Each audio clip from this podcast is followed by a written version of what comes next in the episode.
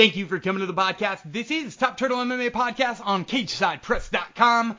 I'm Daniel Gumby Freeland, joined as always by my co-host Shockwave Dave Tremonte. UFC back in Vegas this weekend for another exciting middleweight tilt. This one between Marvin Vettori and Kevin Holland. Yes, the same Kevin Holland you saw a few weeks ago. He's back at it in a main event. And we once again will be breaking down that main event as well as two other of our favorite fights on the main card as part of Fights, Dogs, and Parlays, where we'll also give you an underdog and a parlay that we think is going to make your wallet fatter this weekend. Plus, we're going to be talking to two of the fighters. They're actually not fighting this weekend. They're going to be fighting next weekend at the next UFC Vegas card. But we're talking to them anyway. First, I'm going to be talking with Chase Sherman, who talks us through a very difficult time in his life. Having gotten released from the UFC, he talks to me all about what went down then, where his mental state is, and and why he looked so good his first fight back. So we're to break down all of that with him. And then a little bit later on in the show, we're to talk to his opponent, Parker Porter, who talks about his long road to the UFC, and it was a very long road, and sort of what that means for him and, and why it's so important to him to make sure he stays and makes a name for himself while he's here. But before we get to any of that great content, I gotta let you know that this episode is brought to you by Better Than Vegas. Better Than Vegas is the home for the avid sports bettors, providing insights, analysis, and free betting picks. It's like YouTube for sports betting. Head on over to betterthan.vegas, and from there, you can browse, search, and follow fellow handicappers, sports personalities, and so many more people as they give you their thoughts on upcoming sports contests. Look, look, you already listen to these people, read these people, see these people on TV, and now you get to hear their p- picks every single week right out of their mouth. And, and like I said, in every sport imaginable. And in fact, you can even catch me over there if you check out the Top Turtle MMA page. So make sure you follow that. And if you got something to say, create your own account, drop your own picks. But whatever you do, make sure you head on over to betterthan.vegas. Better Than Vegas brings you this episode of Top Turtle MMA Podcast, and it starts right now. The hosts are ready. The fighters are ready. Listeners, make some noise if you are ready for Top Turtle MMA with Shockwave and Gumby.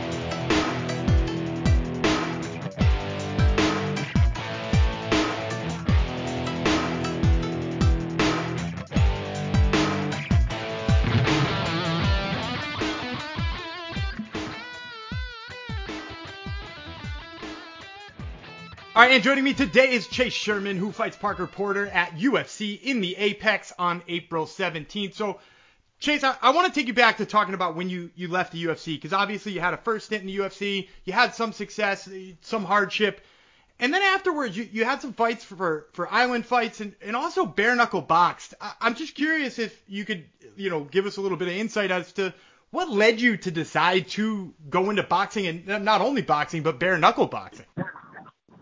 Um, well, they they were uh, doing their shows um, right there in my hometown in Biloxi, Mississippi, um, because we were the only ones that had at the time um, reopened up and sanctioned uh, legally bare knuckle boxing.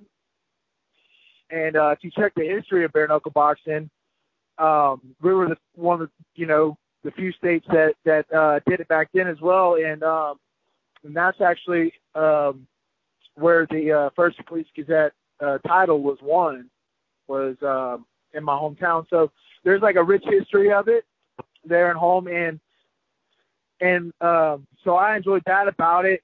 But really, what it was was uh, the money. You know, uh, I was trying to stay busy and active with MMA, and um, as most fighters know, like regional and local MMA shows don't really don't really pay, get paid enough to actually support yourself. Um, but you have to take those fights in order to get back into um, a bigger promotion like the UFC.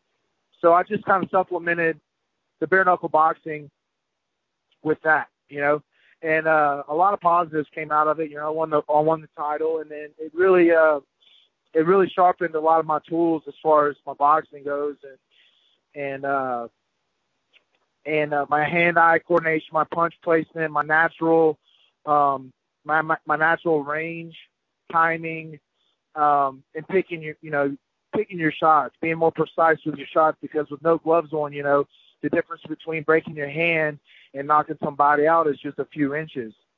So um, I, I that you know that's kind of why I did it. Um, and um, I enjoyed it, man. But that's not well, you know that's not what I want to uh, be known for. But it's a nice accolade to have accolade to have on the resume. You know what I mean?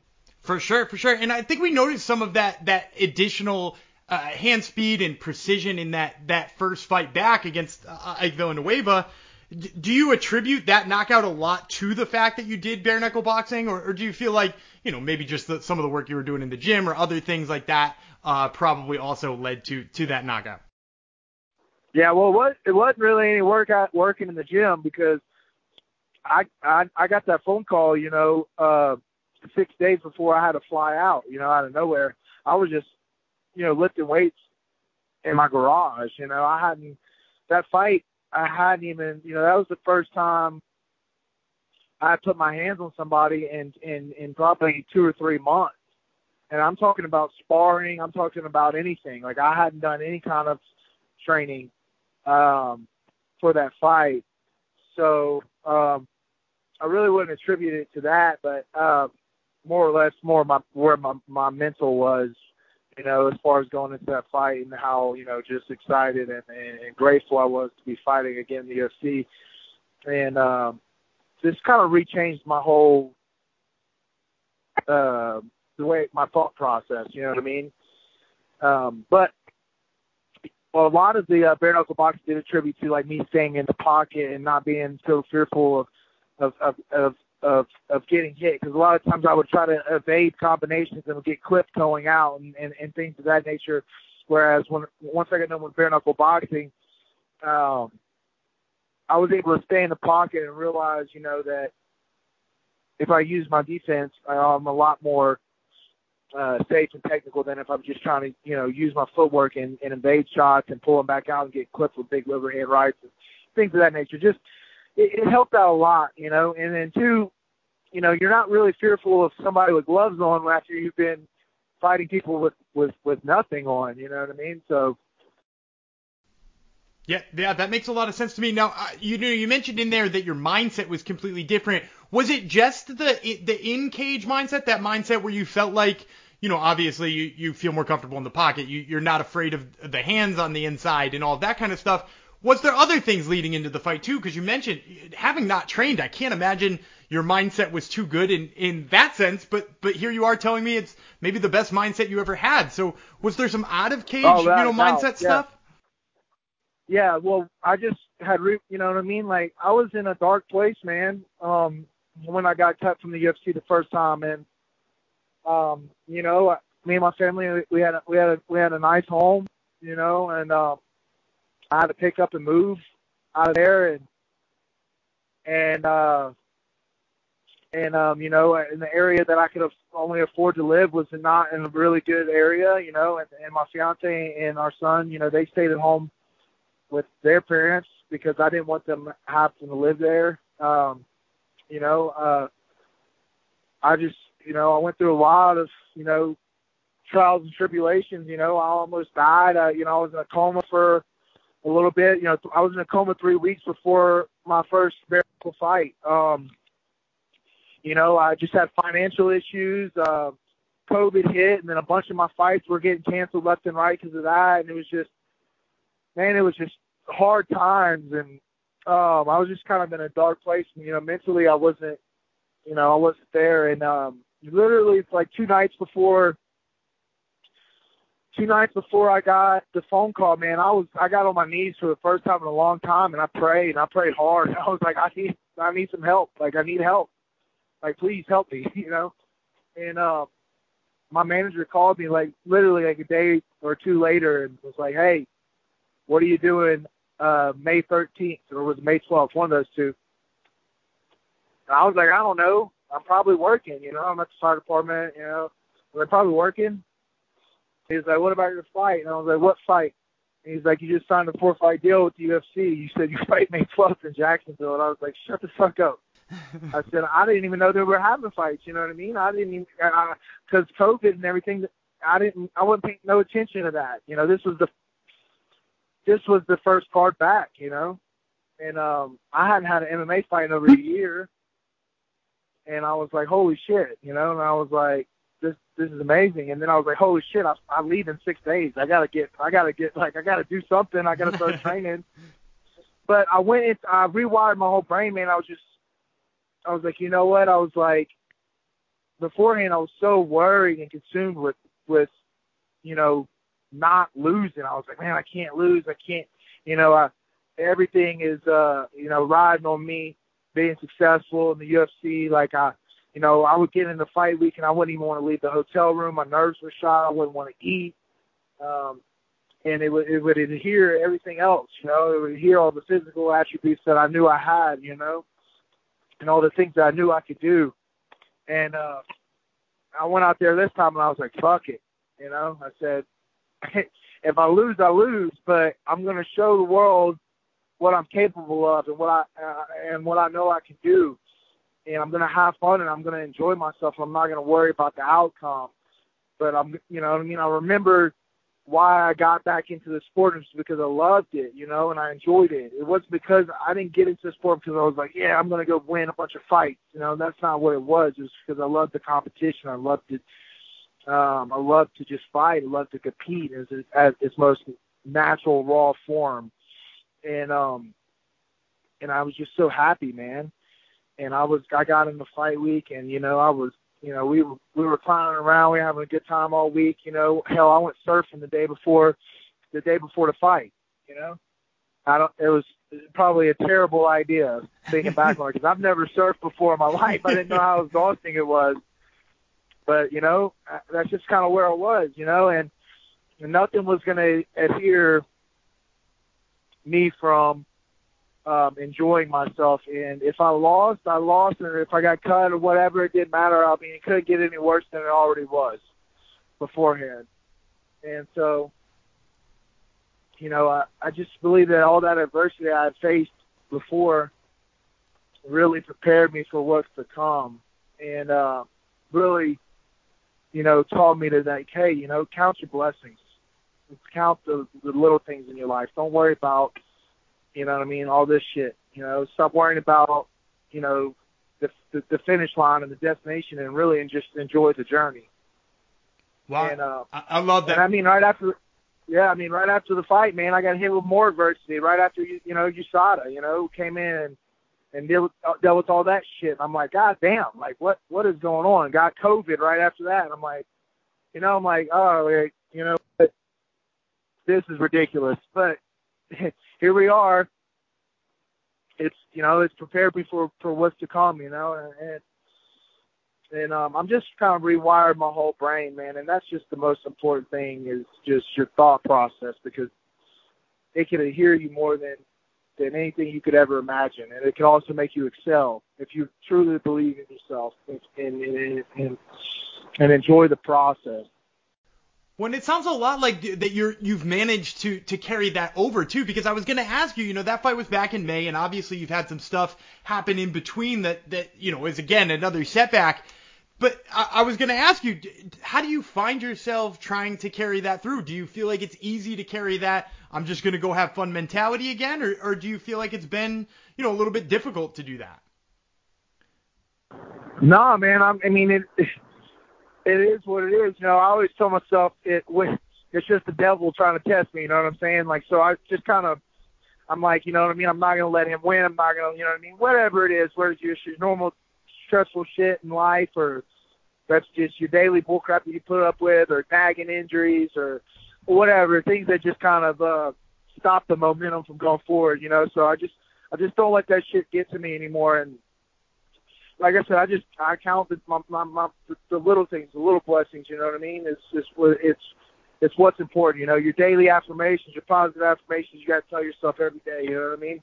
And um, I'm just going to go out there and enjoy the process, and I'm going to have fun. You know, I'm not worried about the outcome because I get the opportunity to go in the cage and show the world who I am through martial arts, through fighting.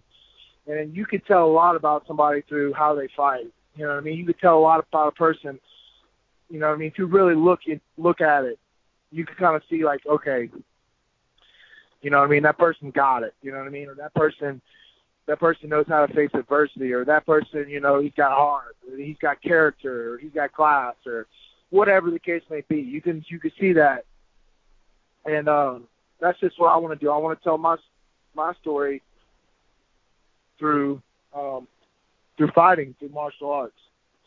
Well, I love it. Now let, let's get down to the actual fight here too, because you're fighting Parker Porter, a guy who came in, you know, after having a long career outside of the UFC as well. He had a tough first bout against Kyle Daukaus, and, and then in his second fight, he looked pretty good with his hands there. And, and I'm wondering for you, you know, getting a guy who, you know, is also quite, you know, likes to throw down. Were you excited when you saw him as a potential opponent?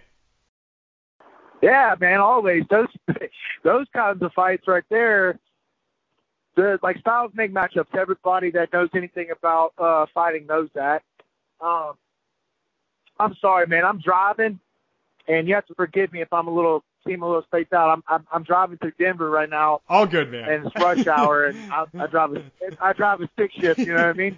And so I'm trying to like move the phone and and and do all these things. In, in, in but um, anyway, uh, yeah, styles make matchups, man, and this one is just stylistically should be a fun fight.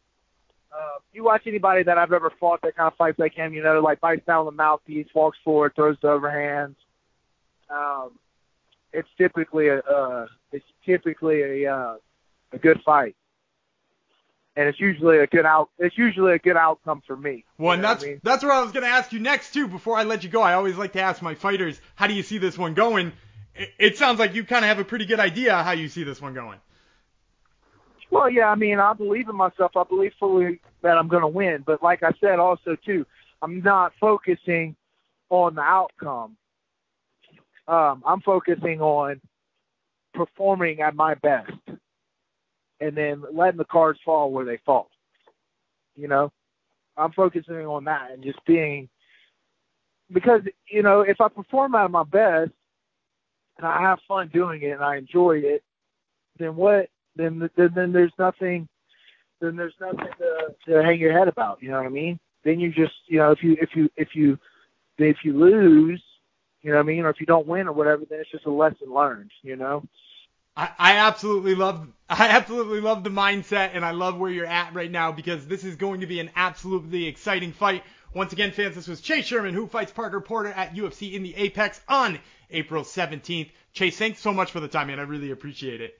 Thank thank you, brother. You have a good one.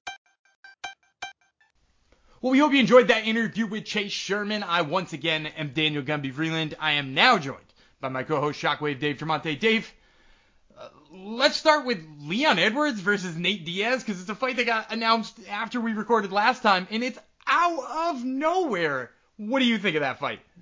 Well, out of nowhere is right, Gumby. This was shock many. I don't think many people had this on the radar. You know, uh, Nathan Diaz is always calling out big money fights.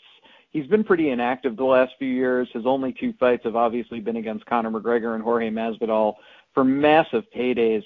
Leon Edwards doesn't exactly uh, move the needle, to borrow a phrase from Dana White when speaking about said Diaz brothers.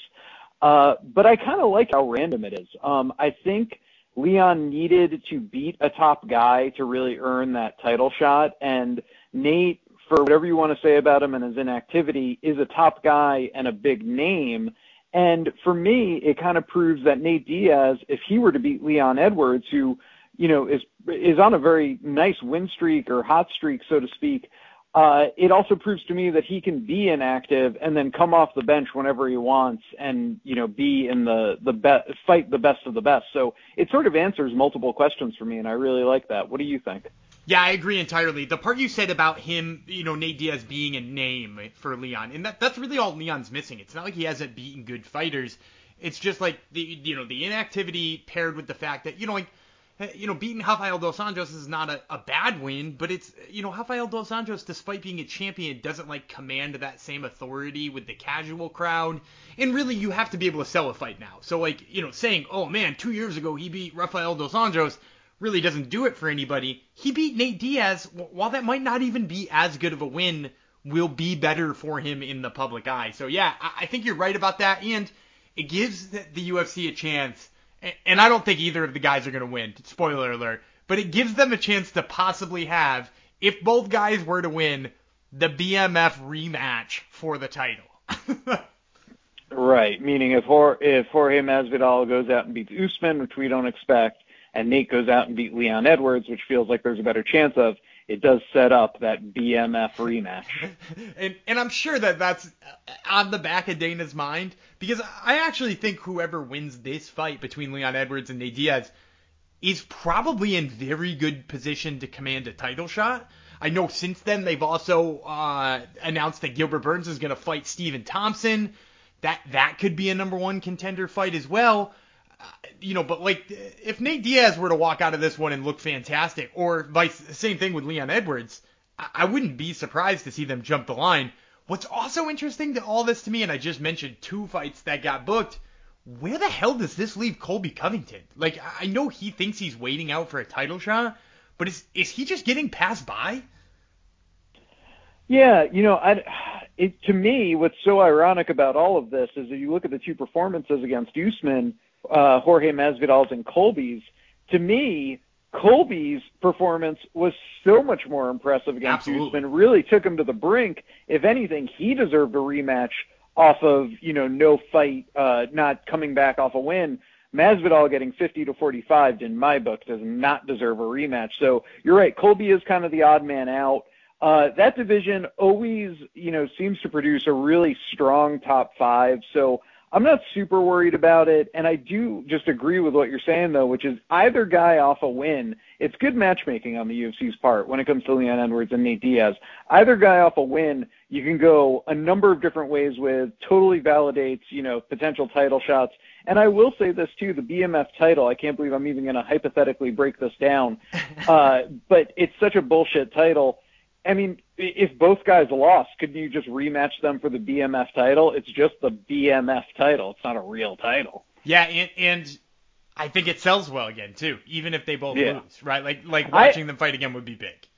I have to say too, I went back and rewatched that fight recently, and when it first aired, I thought to myself, okay, I never need to see that again. This was Jorge's fight. And when I rewatched it, I really actually felt more robbed the second time than I did the first time, and I wouldn't necessarily mind watching it again. I think those two have, you know, very similar fighting styles, and they're both tough to put away and that always leads to a good fight. So, you know, sign me up for that fight again. I don't need the pomp and circumstance, you know, the biggest Hollywood actor presenting the belt or even the bullshit belt. They could just match them up again and, you know, take my money. I'll watch it or I'll stream it. yeah, I'd watch that again too. All right, let's get to what brought us to the dance here. It's our favorite segment on the show. It's Fights, Dogs, Parlays. After a week off from UFC fights, we are back with the UFC on ABC2. They'll be debuting their new Venom clothing line on the national stage on ABC. Uh, to me, it's better than the Reebok clothing line, but still sort of looks like something out of the Tour de France or some sort of off-brand sports line you would see in a J.C. Penney. Uh, what do you think of the the new Venom fight gear? I, I actually so it, it seemed first of all not all that different from Reebok at all to me. Like they came out and I was like, oh, so they changed the logo, cool. Um, and uh, but apart from that, like I also would just say I don't care.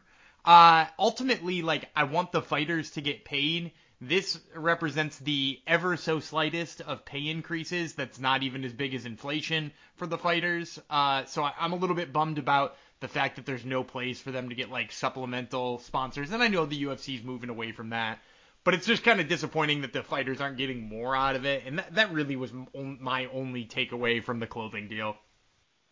Yeah, I hear you, bro. All right, uh, let's get to it then. It's Fights, Dogs, Parlays for UFC on ABC 2. But one may wonder before we start, does any company sponsor this edition of Fights, Dogs, and Parlays?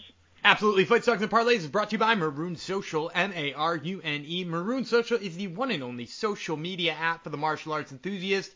So whether you do kickboxing, judo, sambo, or jiu-jitsu, it does not matter because you can log your training sessions, tag your training partners, tag techniques, and so much more.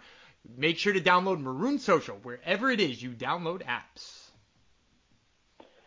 All right, let's start with the main event. Marvin Vettori, a very solid minus 330 favorite, taking on Kevin Holland, a plus 270 dog. Holland stepping up on short notice. We'll get to him and his very odd performance from a couple of weeks back against Derek Brunson. But let's start with Vettori, the favorite. Uh, since losing a split decision to Israel Adesanya back in April of 2018, he's on a four-fight win streak. Uh, wins over Jack Hermansson, uh, rear naked choke submission victory over Karl Roberson uh, decision over Andrew Sanchez, decision over Cesar Ferreira, four fight win streak. Uh, seems to have the advantage here, especially considering that Holland's stepping out on short notice. And we have to talk about what was that performance that Kevin Holland put up against Derek Brunson. You know, talking to himself in the cage, talking shit, getting taken down at will, uh, didn't really seem to have his head in the game. Asking Khabib for coaching tips, who was just he was on the sidelines watching with Dana White illegally streaming the fight, um, and kind of an insult to his coaches who were right there, in my opinion, asking Khabib for coaching tips. Uh, and before that, though, he was on a very big win streak in 2020. He fought five times, uh, won all five fights, including wins over Jacare Souza um, Darren Stewart, Joaquin Buckley, Anthony Hernandez. Very impressive 2020. He seems to have all the talent in the world. Might be one of those guys that's his own worst enemy. Brunson showed the blueprint that mixing in a couple of takedowns uh, is the way to beat him, and maybe that's where Marvin Vettori is headed. I'd like to hear who you're picking, obviously, and how you think, because I'm going to assume that you're picking Vettori, how you think Vettori wins.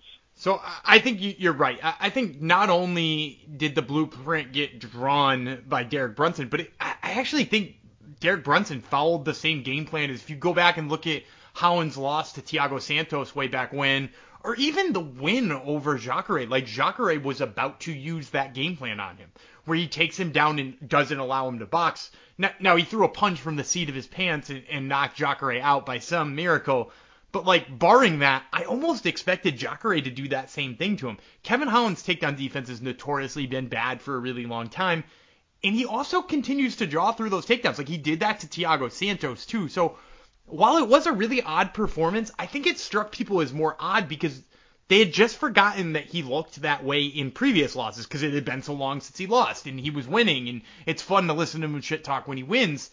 Uh, and maybe he won't in this fight, but I do expect his takedown defense to fail him, right? Like Marvin Vettori, uh, I don't know if I put him on the same level wrestling as, as Derek Brunson, but he's damn close if he's not. Uh, so like, why would he do anything other than take Kevin Holland down at will and just ground and pound murder him for as long as he needs to? The other thing I will say about him is his top game tends to be more dangerous than Derek Brunson's, right? Like I, I don't think Derek Brunson is as good of a finisher when it comes to the ground as Marvin Vettori is. I expect him to be on Holland's back or in mount, and I actually expect him to get Holland out of there because, you know, the thing about Marvin Vettori is he knows he's close to a title shot. He has a split decision loss to Israel Adesanya where a judge actually gave it to him. He he wanted Darren Till because it would lead to a title shot, which is his original opponent. I think he goes out there and tries to make a violent statement by just absolutely smashing Kevin Holland into the ground. Well, I, I agree completely. I'm not going to add anything to it because I, I think you nailed it. And you did mention the word violence, and that's what I expect in our next fight. This is a very exciting fight between two undefeated fighters in the UFC. You'd have to go back to other promotions before they entered the UFC to find their last losses. But Sodiq Yusuff, a minus 145 favorite to Arnold Allen, a plus 125 dog. Both fighters undefeated in the UFC, both 27 years old. Allen's been in the UFC since 2015. He just averages one to two fights per year. So he's 7 and 0. Uh, last fought in January of 2020, coming off two wins over Gil Melendez and Nik Lentz by unanimous decision. Those are probably the two biggest wins of his career. And then uh, with Sodiq Yusuff, he's coming off a big unanimous decision victory over Andre Fili, uh, TKO'd Gabriel Benitez before that. If you count his win on Dana White's Contender Series, he's 5 and 0 in the UFC. Don't count Dana White Contender Series, which I totally understand. If you don't, he's 4 and 0 in the UFC with a performance of the night bonus. Who you got here? Yeah, and I, I count that Dana White Contender Series one for sure too, because he fought Mike Davis, who's looked like an absolute killer since he's gotten to the UFC. So you know that's a UFC level win.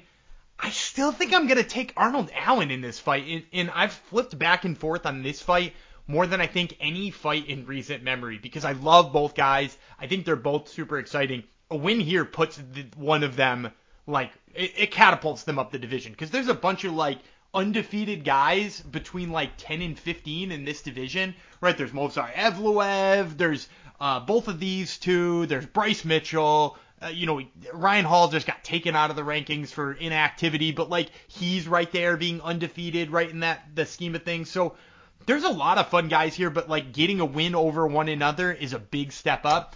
The thing I like about Arnold Allen in this fight versus Sodiq Yusuff is that Yusuff has been hittable in the past. Um, and I, I don't mean to, to say that, you know, negatively, but like, you know, he fought Gabriel Benitez and, and Benitez hit him a few times. And like, you know, like Andre Fili touched him a few times. Mike Davis had him limping on his leg. You know, like the, there were guys who who have gone out there and hit him, and I just think Arnold Allen is much more elusive. You know, he he doesn't put tons of volume on people, but look, people are only landing two strikes a minute on that guy, which is a pretty ridiculous number. People are landing twice as much on on uh, Yusuff.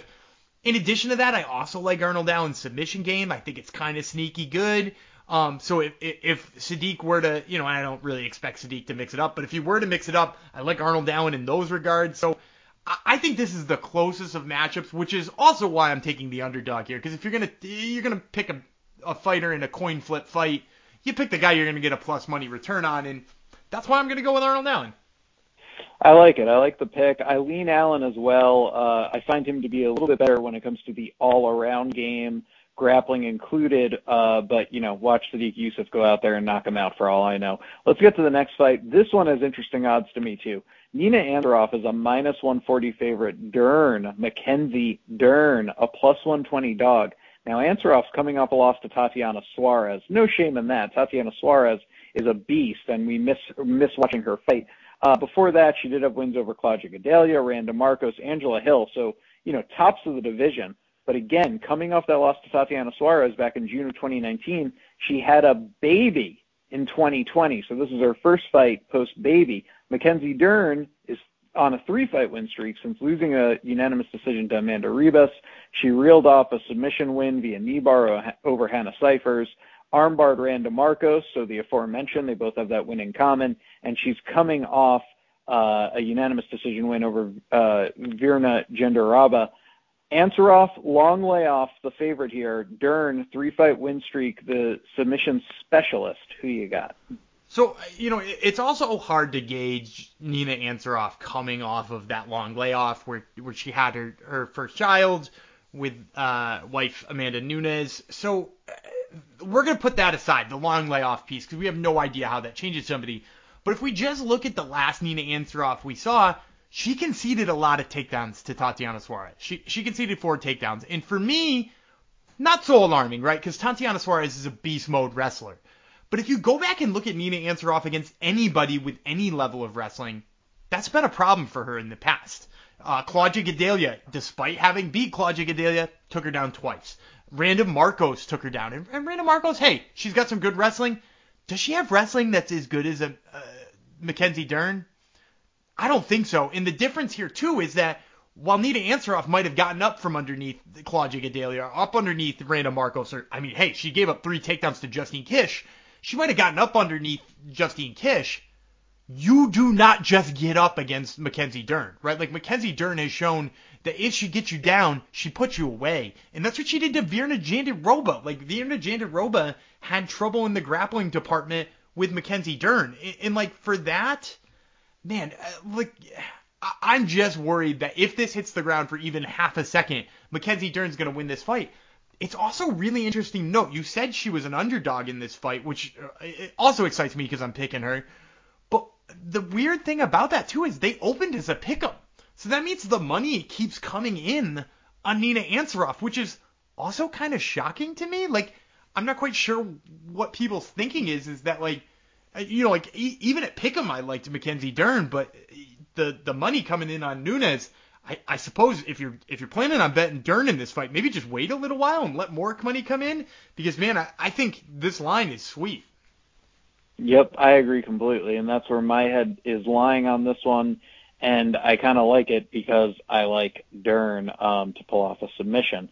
Alrighty then. So those were our fights in the fights portion of fights, dogs, and parlays. Now let's get to our dog. He's a friend of the show. It's Sam Alvey, plus 165 over Julian Marquez. Let's hear it. Yeah, so first of all, I've always been a big Sam Alvey fan. On the show or not on the show, he's just a fun guy to watch. Part of what I really like about him in this fight is if you look back at Julian Marquez's last fight, he had a lot of trouble with Maki Pitolo, who is a very small middleweight, and uh, you know, he maybe doesn't necessarily hit all that hard, but he got tagged by by Maki Pitolo multiple times. He does come back and win that fight by submission, but it didn't look good for Julian Marquez. Now he's going to be fighting a guy in Sam Alvey who's been fighting up at light heavyweight, coming back to his original division who who's definitely bigger, who's shown he's got crazy knockout power if he does land that like left hook that he lands on people.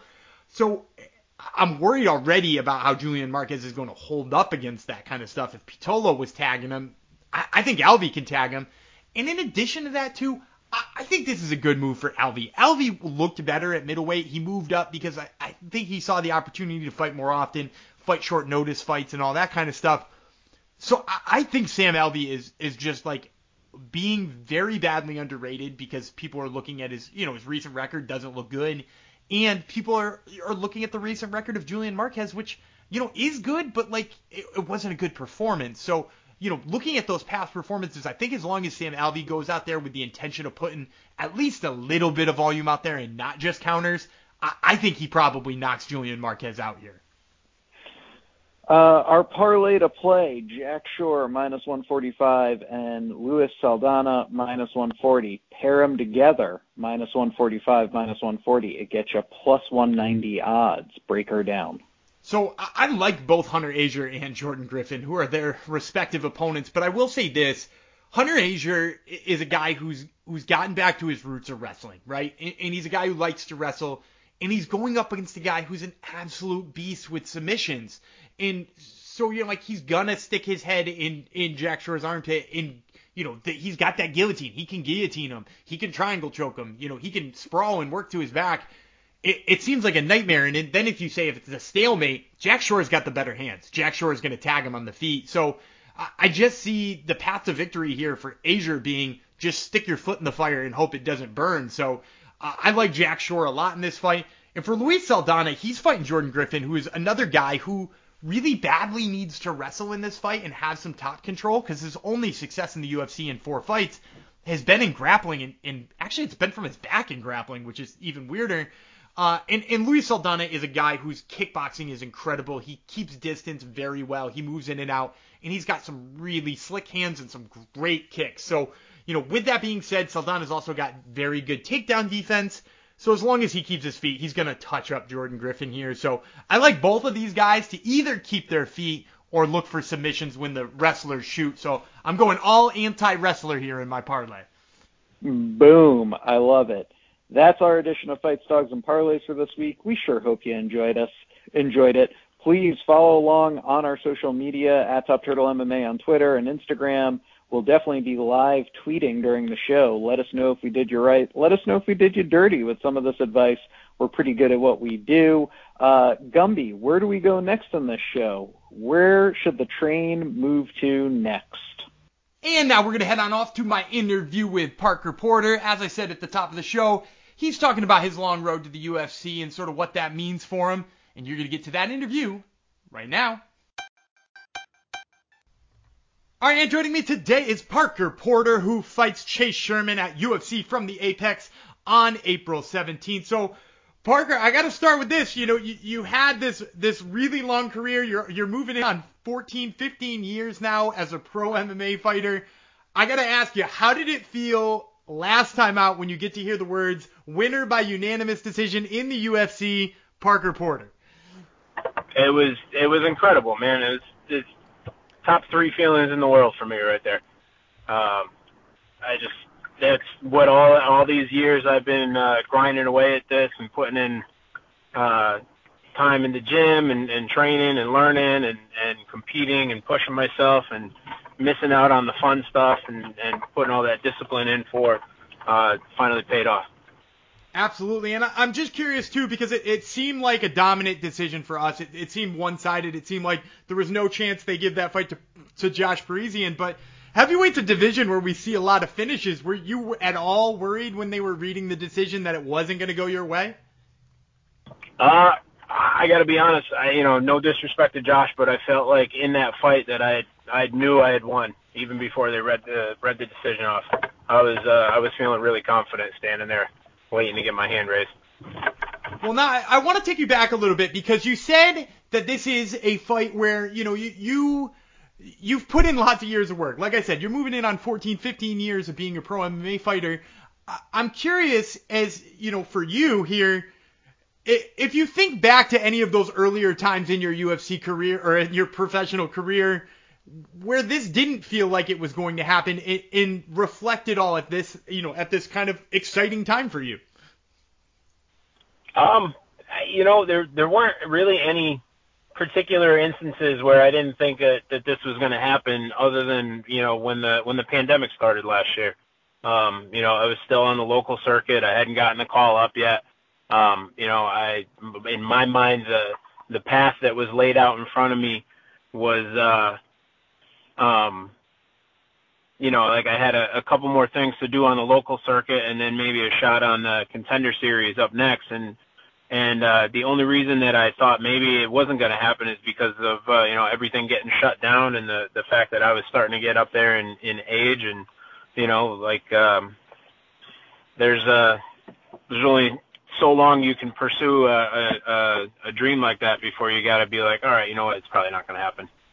Well, it's interesting to hear you say that you always felt like that, because now I got to ask. We we talked a little bit off air last time after I interviewed you about your debut, because your debut was in Massachusetts. I'm a Massachusetts guy. I was actually lucky enough to be there at Combat Zone 24 in Revere, Massachusetts.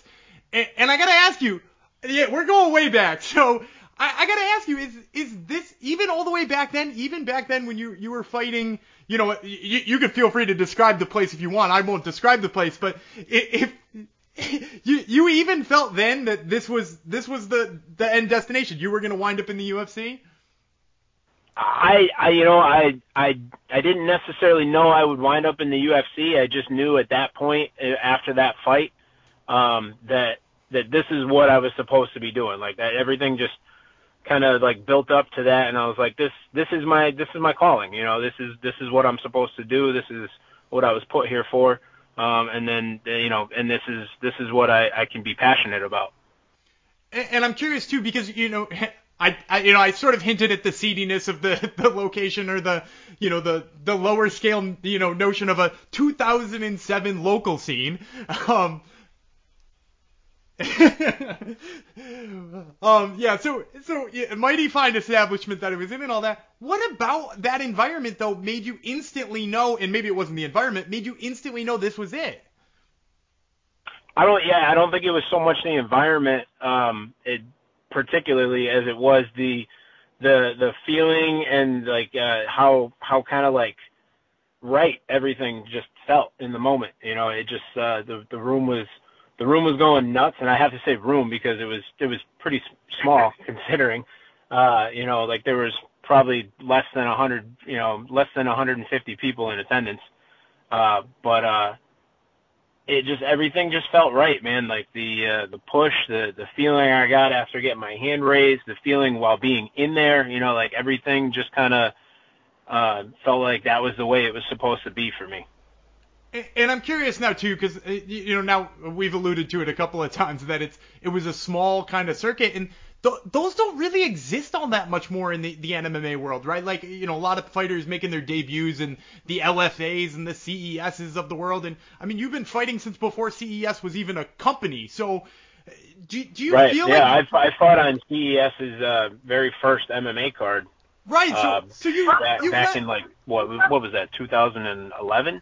I, I believe they started in 2010. 2010? But yeah, yeah. So yeah. So you you've lasted, or you you know you're even before CES existed, and now people are making you know that's on Fight Pass now, or on you know it was on AXS TV for a little while. So like these these promotions now, guys making their debut are, are on the big screen right away, whereas you were you know as I said in a seedier location in the middle of nowhere in Massachusetts. So Do, do you feel that that gives you a different perspective on the sport than a lot of these people? Uh, I think it gives me a greater appreciation for the level I'm at right now, um, and how far it's come, and how much farther it has to go. Um, you know, to get caught up with things like boxing and whatnot, as far as the uh, the the level of promotion. I mean, UFC is obviously their level of promotion is incredible. You know, it's second second to none. And uh, you know, coming from fighting in, in in places like that that are you know more more or less the uh, you know at the at the time probably the equivalent of a modern day back alley fight. Um, you know, it just it really it really makes me appreciate the the the, the situation I'm in. You know, the fact that I can uh, do this full time. I, I I don't really need to have a full time job per se uh, in between fights to take care of the bills. Like, um, I can you know really just devote a hundred percent of my efforts to this. You know, and I think the fact that guys are, are getting these bigger opportunities earlier on uh, is just going to make for uh, better fighters in the long run because they're they're getting access to all these uh, amenities and and uh, abilities that you know guys like me when I started were only dreaming of. Absolutely, and and I'm curious too, just like how does that make you feel? Not not that you know the, your road to the UFC didn't make you you know love the sport even more or, or love your own journey even more, but ultimately you know you get to watch people who do have those amenities in their first or second fight, whereas you were. I mean, you're probably fighting for pocket change in, in the middle of nowhere in, in eastern Massachusetts. Like, does does it make you feel kind of sour on the fact that that you just didn't come up ten years later? No, I you know like I I think uh I'm not really bitter about it. I'm I'm more frustrated with myself that I didn't get to this level sooner. Um but uh you know like you know I I hindsight's 2020 man, you know like I was doing everything that I thought was uh the absolute perfect thing to do at the moment um and in the right time and you know I'm I'm happy that I came up during the time that I did, you know, and got to learn everything that I did and I've I've never stopped learning. Like I never really hit a wall. So it was like there was something new going on at, at just the right time almost every time. I love that mentality. Now, uh, enough dwelling on the past. Let, us talk about the future. You're fighting Chase Sherman coming up, and it's the second time in the row the, the UFC has given you kind of this like taller type of opponent.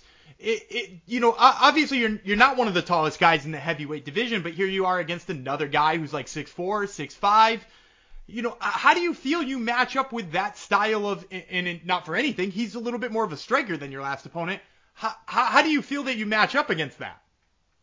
Uh, I I think it's a good matchup for us. You know, like I'm no stranger to fighting taller guys. Obviously, you know, um, Josh was uh, six foot three, I think, and uh, you know, like he was he was a, a good striker as well. I think Chase is a little better um, uh, with his striking, uh, but you know, I like that's that's kind of my bread and butter, man. I, I'm comfortable everywhere, but I, I just love to to throw leather. So, um, you know, closing distance and opening distance and using my footwork to, to and head movement to set things up the way that I need them to be, or I think it's going to make for an entertaining fight. And uh, it's uh, I, I I think this you're going to see a finish in this fight.